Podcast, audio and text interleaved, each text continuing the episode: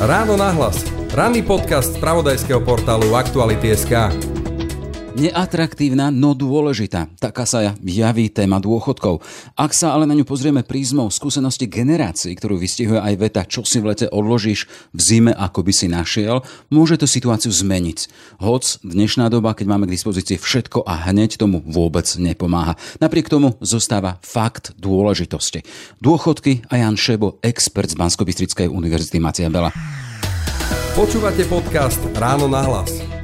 Myslieť pozitívne po mesiacoch pandémie nie je ľahké. Som Martina a aj napriek náročnému obdobiu sa teším na budúcnosť. Spolu so mnou aj väčšina Slovákov. Viete prečo? Lebo seba dôvera a optimizmus pozitívne ovplyvňujú našu budúcnosť. Už zajtra sme o krok bližšie k porazeniu vírusu, k vysnívanému bývaniu alebo ku šťastnej rodine. A nasledujeme svoje sny. Aj Slovenská sporiteľňa pomáha našej krajine tvoriť budúcnosť, na ktorú sa môžeme tešiť všetci. Zistite viac na budúcnosť je vaša SK. Počúvate podcast Ráno na hlas. Dôchodky a Jan Šebo, expert z bansko univerzity Macia Bela. Vítajte v Ráno na hlas. Ďakujem za pozvanie, pekný deň. Pán Šebo, vnímam vás už vyše 10 ročie a od začiatku sa s vami vždy viaže téma dôchodkov. Je to vaša životná téma? no už mi to tak asi príschlo. Je pravda, že 10 rokov, už viac ako 10 rokov to riešime aj na európskej úrovni, takže mám možnosť porovnávať, ako sú tie dôchodkové schémy postavené u nás, v zahraničí, čo s tými dôchodkovými schémami robia politici a čo by naozaj bolo treba urobiť, napríklad aj v našom dôchodkovom systéme, aby bol na jednej strane udržateľný, na druhej strane, aby sluboval len to, na čo má, a na tej tretej strane, aby sa ľudia vedeli zariadiť už počas života aby vedeli teda, čo ich asi čaká na dôchodku. Aby sluboval len to, čo má, e, sme zvyknutí teda, že tie dôchodky idú vždy prízmou politikov a tí zvyknú slubovať viac, ale k tomu sa ešte dostaneme. E, len sa chcem vrátiť k tomu, začínal som tým neatraktívnosťou, no dôležitosťou témy dôchodkov. Chcem sa spýtať, že u vás to je ako? téma života, čím sa teda po prípade pre vás stala atraktívnou, ak je, alebo je to či nevyhnutnosť životná?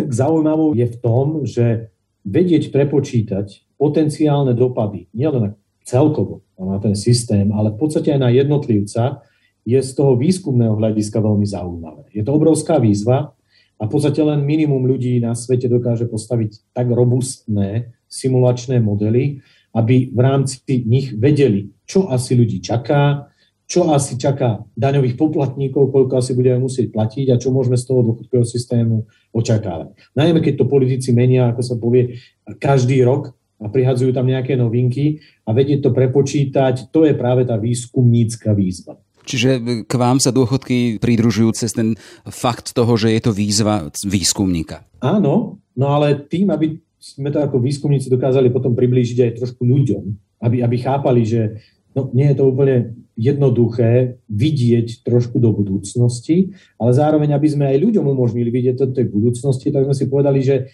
nenecháme tie výskumy len v šuflíku, skúsme ich pretaviť do nejakého takého, povedzme, že reálneho života. A práve preto sme ako partia výskumníkov na Slovensku postavili oranžovú obálku, to, čo štát chce stavať, no tak to už výskumníci vlastne postavili. A v tejto platforme oranžová obálka človek sám môže vidieť, čo pri jeho príjme jeho veku, jeho vzdelaní, jeho nastavení, či už druhého piliera alebo tretieho piliera, ale aj aj prvého piliera, môže na dôchodku očakávať. No a stále, keď politici menia ten dôchodkový systém, tak my okrem toho, že sa snažíme z toho výskumného hľadiska prepočítať, koľko nás tá sranda stojí, tak zároveň to skúšame preprogramovať rovno, aby aj sami ľudia videli, čo takáto zmena prinesie pre nich budúcnosti na dôchodku. Hej, väčšina poslucháčov našich podcastov to sú ľudia v aktívnom veku, skôr mladší. Nie sú to tí seniory, ktorí už poberajú dôchodky. A tak sa chcem spýtať, čím je dôležité zaoberať sa dôchodkami už v takomto eh, mladšom a aktívnom veku, nie len teda už vo veku, keď som na ten dôchodok odkázaný. Aké výhody z toho môžu plynúť? Tá doba, kedy sme dva roky pred odchodom do dôchodku zháňali papiere od zamestnávateľov a dávali sa, ako sa hovorí, dokopy papiere, tá už uplynula. My máme moderný dôchodkový systém, ktorý je presný opak. To znamená, tí správcovia, či už je to sociálna poisťovňa, druhopilierové správcovské spoločnosti, treťopilierové správcovské spoločnosti, oni majú u nás tie záznamy. Našou úlohou je aktívne sa rozhodnúť, že teda idem si sporiť, idem sa pripravovať na dôchodok, to je nutné urobiť čím skôr. Ideálne pri narodení, alebo vo väčšine prípadov je to nevyhnutné urobiť pri prvom vstupe na trh práce. A nie je to veľká raketová veda, treba si to vtedy správne nastaviť a nehať to tak. A už potom v podstate sa nemusíte o nič starať, iba možno raz za čas si skontrolovať, že či sa náhodou tie podmienky, najmä v tom prvom pilieri, nezmenili tak, že mnou očakávaný dôchodok, ktorý mi slubovali politici pred desiatimi rokmi, sa náhodou medzi časom nezmenil, či už zvýšil alebo znížil a ja teda musím upraviť svoje dodatočné sporenia. To znamená, že vyžaduje to ten dôchodkový systém práve tú aktivitu, kým som mladší. Lebo potom, keď som starší, už je veľmi ťažké niečo ovplyvniť. Aj ten náš e, systém, tak ako je nastavený, počíta s tým, že aspoň to, čo sa teda, s čím sa ráta, že by do toho aktívne ľudia mali vstúpiť do nejakej 35 alebo 33, kedy sa môžu rozhodnúť, či áno, či v systéme zostať alebo nie. To hovoríme o dobrovoľnom sporení v druhom pilieri. Áno, ten systém je u nás, ten druhý pilier u nás dobrovoľný. Chvíľočku bol povinný, že teda všetci, ktorí prvýkrát vstúpili na trh práce, tak automaticky si začali sporiť a teda čas odvodov odvádzať do toho druhého piliera. Aj možno práve preto je tam 1,6 milióna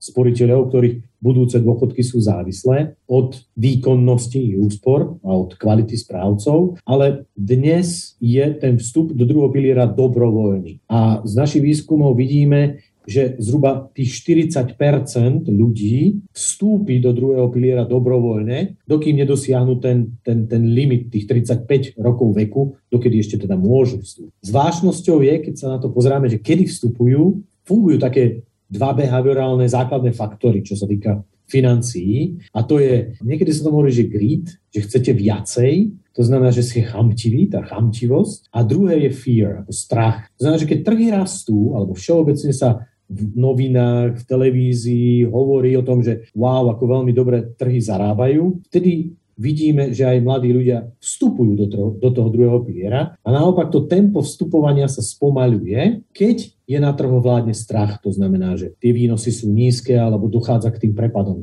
A to je veľmi zaujímavé vidieť tento behaviorálny faktor, že je viditeľný v praxi. Táto vláda, však každá garnitúra, ktorá tu bola a aj tá aktuálna vždy, čo si s tým systémom chce robiť, hovorí o zásadnej reforme, hovorí o nejakých čiastkových zmenách.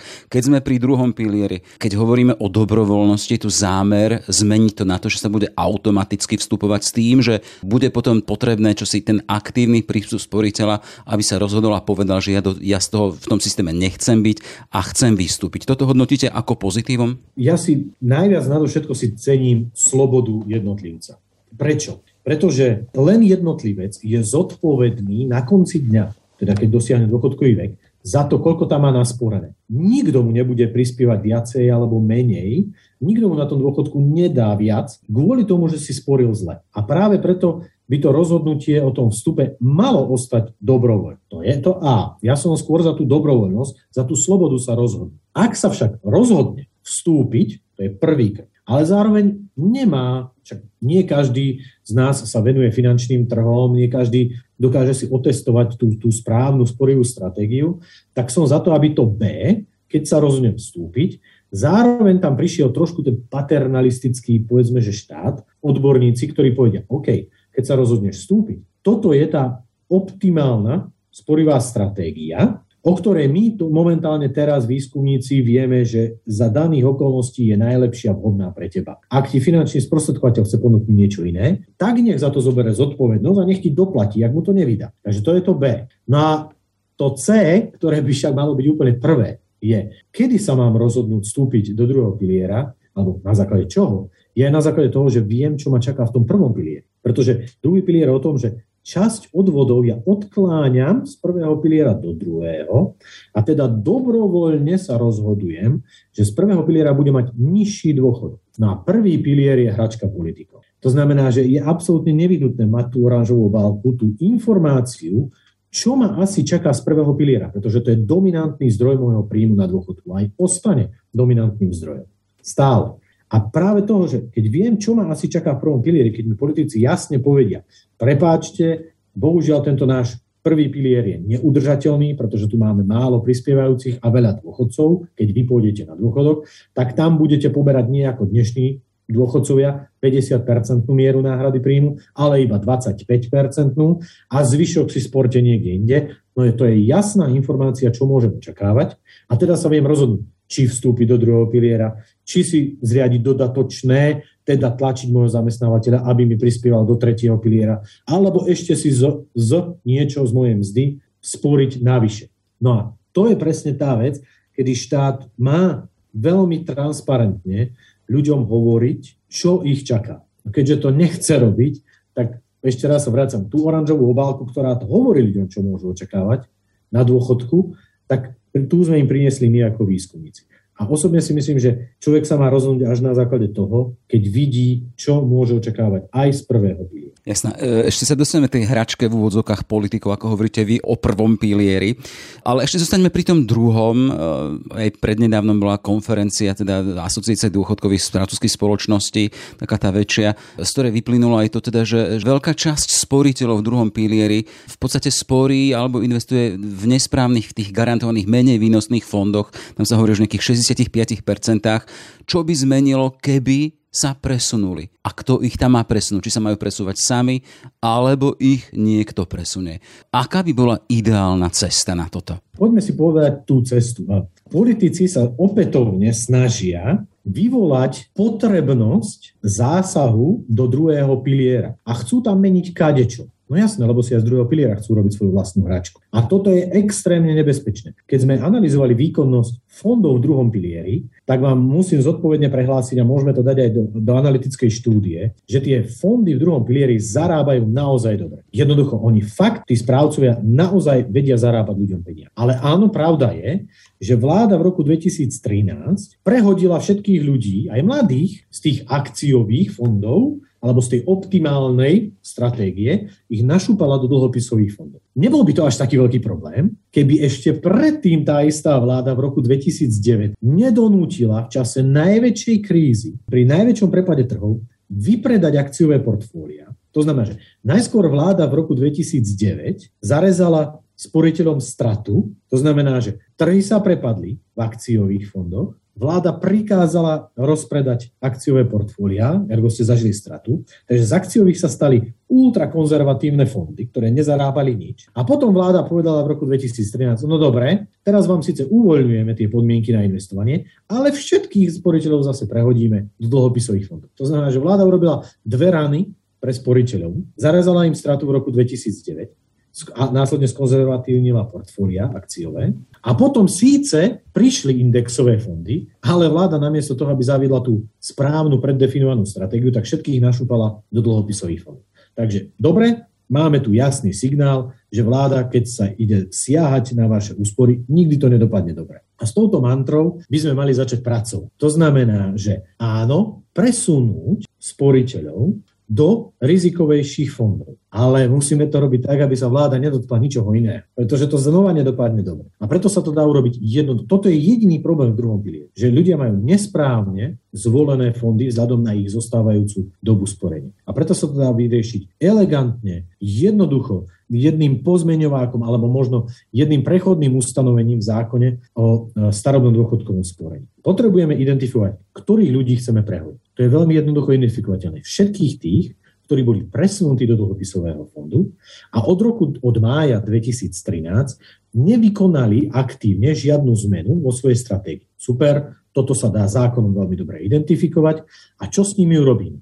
No ja som za to, aby sa vláda nedotýkala peňazí týchto ľudí, ani ich majetku, pretože za to nenesie zodpovednosť. Kebyže nesie, nehovorím ani slovo. Ale keďže nenesie vláda za to zodpovednosť, tak by mala prikázať iba to, že všetci vy, ktorí ste boli presunutí do dlhopisového fondu a odtedy ste neurobili žiadnu zmenu, tak od zajtra, od 1.1.2022, od 1.6.2022, od účinnosti zákona, vaše nové príspevky potečú do fondu s najvyššou rizikovou výnosovou triedou. Čo sa stane? Začneme pomaličky týmto ľuďom budovať majetok v iných ako, garan- iných ako dlhopisových fondoch. A ľudia sa zžijú s tým rizikom. A to si povedia, wow, doteraz som to mal v dlhopisoch, teraz tu vidím, že mám čas úspor aj v indexovom fonde a nejako mi to nerobí zle, skúsim presunúť aj ďalší majetok. To znamená, že majetok by som sa veľmi jeho nedotýkal. Našli ste nositeľa tejto vašej myšlienky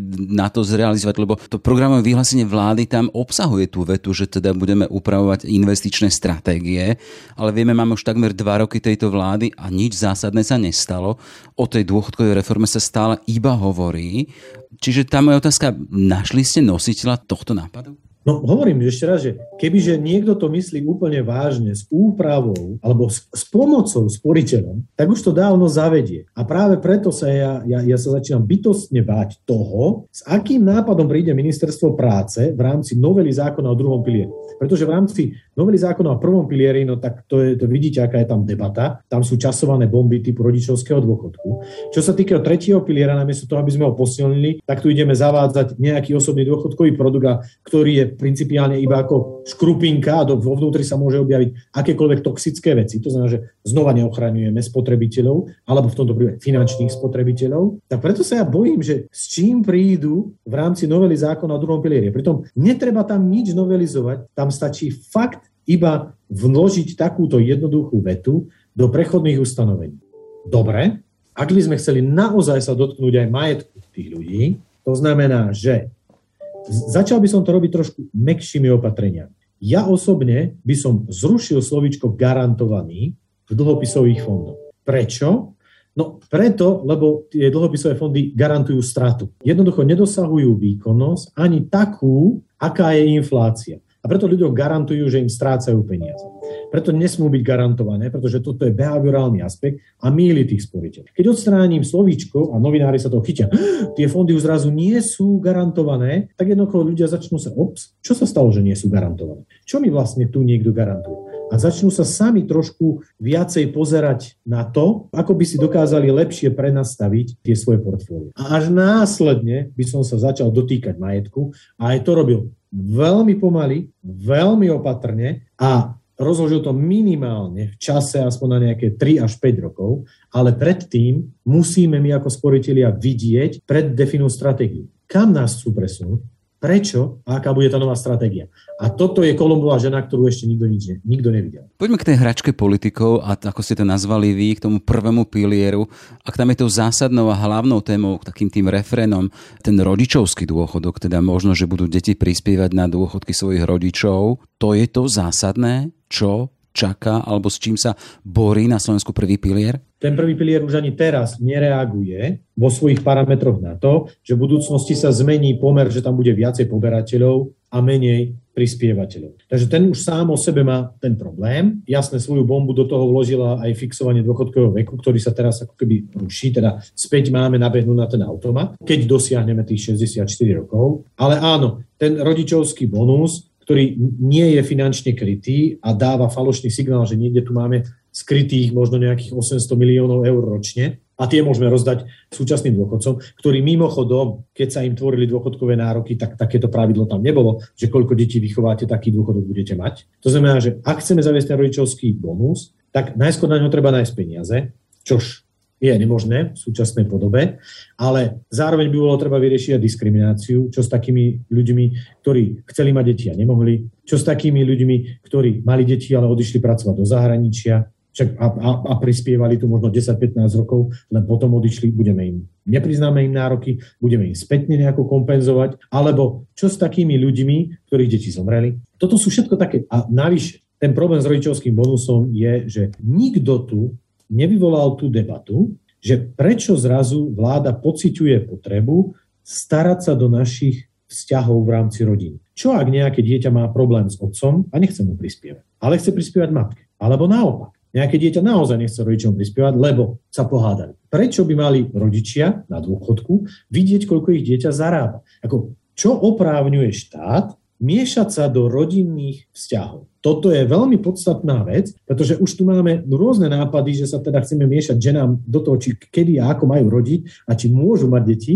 ale prečo sa máme miešať do, do, do, do vzťahov medzi deťmi a rodičmi. A navyše, ono v skutočnosti ten rodičovský bonus, ak by aj prešiel, tak je to len redistribúcia časti peňazí, pretože už aj teraz starí rodičia vždycky vedia, čo si nasporiť a vždycky to posunú buď deťom alebo vnúkom. Keď sa robil takýto výskum, hlavne v tých postkomunistických krajinách, tak kolegovia z, z Polskej univerzity vlastne preskúmali, že zhruba 40% rodín si takto medzigeneračne medzi sebou posúvajú peniaze. Či už keď starší rodičia nevládzu alebo nemajú, tak jednoducho mladší potiahnu, ale aj starší, keď niečo posporia, tak na Vianoce dajú vnúkom, vnúčatám Jednoducho tie, už teraz tie medzigeneračné finančné toky fungujú. Tak prečo tam máme ako preboha púšťať štát, aby on nám povedal, koľko komu máme dávať. Takže toto sú veľké tie problémy s rodičovským, uh, rodičovským dôchodkom, ktoré nie sú ale vyriešené. Takže osobne si myslím, že tam sa to dotiahne až na ústavný súd. Je otázne teda, keď hovoríme o tejto téme,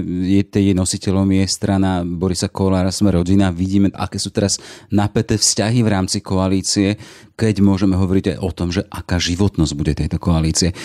Keď sa len teda vrátim k tomu, čo je to podstatné, to dôležité pre prvý pilier, to bolo to zrušenie vekového stropu, hej, a teraz sa, by sa mal teda nastaviť automat. Tento mechanizmus má najsilnejšie najsilnejší prínos k stabilizácii prvého piliera. Nemám rád používať slovičko stabilizácia, pretože skôr by som povedal v obnovenie dôvery. To znamená, že tí mladší môžu začať dôverovať, že keď im niekto povie, že tento vzorec vydrží, tak naozaj vydrží a môžu sa na nás spoľahnúť. Takže keď niekto hovorí o stabilizácii prvého piliera, v skutočnosti by sme sa mali baviť o tom, že to obnovenie dôvery, aby vôbec mladí dôverovali, že oplatí sa vám platiť platiť odvody, pretože dosiahnete zhruba takýto dôchodok z toho prvého piliera. A do toho, keď ale vstúpi tie informácie, tie nepriaznivé demografie, ak teraz aj na tej nedávnej konferencii povedal štátny tajomník eh, Ažaltovič o tom teda, že podľa prepočtu ministerstva práce robia dnes štyria aktívni na jednoho dôchodcu a o 30 rokov v roku 70 to má byť jeden aktívny na dvoch dôchodcov. To spolahnutie sa na to, že ten systém nás uplatí, No, neviem, skáľ je, kde tu máme pomer 4 ku 1, ku 1, pretože na Slovensku sa dnes mesačne vypláca 1,1 milióna starobných dôchodkov a v súčasnosti podľa štatistík pracuje niečo cez 2,7 milióna, teda aktívne prispieva do sociálnej poisťovne, 2,7 milióna ľudí. Takže to je pomer 1,1 ku 2,7, čo je vlastne ako keby pomer zhruba tých 1 ku 2,5, takže nie 1 ku 4. Podstatné je, povedať, že aby sme ufinancovali dnešné dôchodky ľudí, ktoré sú v priemere zhruba niečo menej ako 50% priemernej mzdy, to znamená, že priemerná výška dôchodku je okolo 47% priemernej mzdy. Dnes. Áno, dnes. A toto je podstatná vec, pretože ľudia vedia len s týmto pracovať. Je nutné im povedať, že na to, aby sme to ufinancovali, tak musíme dnes platiť okolo 24 z vašej mzdy. To by mali byť odvody. Oni sú 18, to platí zamestnanec zamestnávateľ, plus tých 4,75, to je ten rezervný fond Solidarity. Ale aby sme to ufinancovali bez zvyšku, nároky našich otcov, ktorí sú na dôchodku, potrebujeme 24% z našich miest si odkladať. Keď naša generácia Husákových detí pôjde do dôchodku, budeme potrebovať 38%.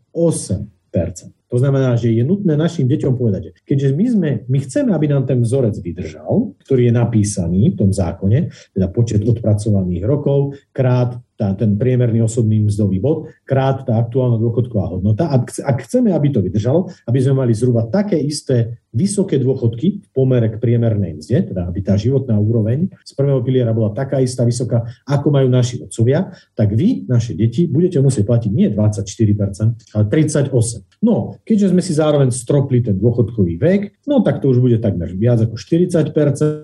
Ak tam chceme ešte rodičovský bonus navrh, no tak už sa blížime pomaly k 45%, 43% vašich príjmov. A to ste ešte nezaplatili si zdravotné odvody, to si ste si ešte nezaplatili dane. Takže keď sa bavíme o stabilite dôchodkového systému, bavíme sa o tom, aby ľudia dôverovali v to, že ten dôchodkový systém naozaj si splní, čo slúbil, a to vôbec v súčasnosti neplatí. Ale druhé, aby to nebola pozvánka na vyhnanie našich detí z tejto republiky. Nechcem skončiť tento podcast alebo tento rozhovor tým vyháňaním, ale chcem to obrátiť na vás. Začínali sme vami ako tou dôchodkami a osobnou témou, to témou vášho života.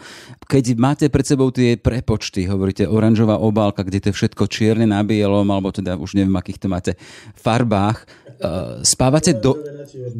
spávate dobre s týmto, s týmto výhľadom, s tou perspektívou, že raz pôjdem aj ja do dôchodku? No a teraz ste presne trafili, že prečo ja ako výskumník sa snažím aspoň trošku, možno aj cez médiá, hovoriť ľuďom, že nespoliehajte sa na ten prvý pilier. Jednoducho to neutiahneme v takejto výške. Pokúšajte sa sporiť no minimálne cez druhý, ale to tiež nie je ako keby celá záchrana. Pokúste sa vytvárať aj úspory cez tretí pilier, aj dodatočné úspory. A na to má slúžiť tá oranžová balka, aby vám povedala, aký dôchodok, alebo skôr, akú životnú úroveň chcete mať na dôchodku a ona vám pomôcť, fajn, ak chcete dosiahnuť takúto životnú úroveň, toľko to si musíte sporiť a zhruba v takýchto rizikových fondoch si musíte sporiť. Ale jedna vec je, my budeme musieť robiť tzv. tie korekčné úpravy v prvom pilieri. Začal to minister Krajňák, začal osobne ho chválim, aj keď je to bič na nás, na našu generáciu, tým, že chce znižovať to tempo rastu aktuálnej dôchodkovej hodnoty. Čo je priznanie, že budúce dôchodky budú nižšie. Dali to tak z môjho pohľadu neodborne, že jednoducho povedali si, no tak nebude to 100%, ale bude to 95. Moja otázka je, prečo nie 94, prečo nie 97, prečo nie 38. Jednoducho vymysleli si tam číslo. A v skutočnosti to číslo by malo byť naviazané na tú demografiu. To znamená, že tempo rastu aktuálnej dôchodkovej hodnoty je závislé nie len od tempa rastu priemernej mzdy, ale aj od tempa zmeny pomeru medzi poberateľmi a prispievateľmi.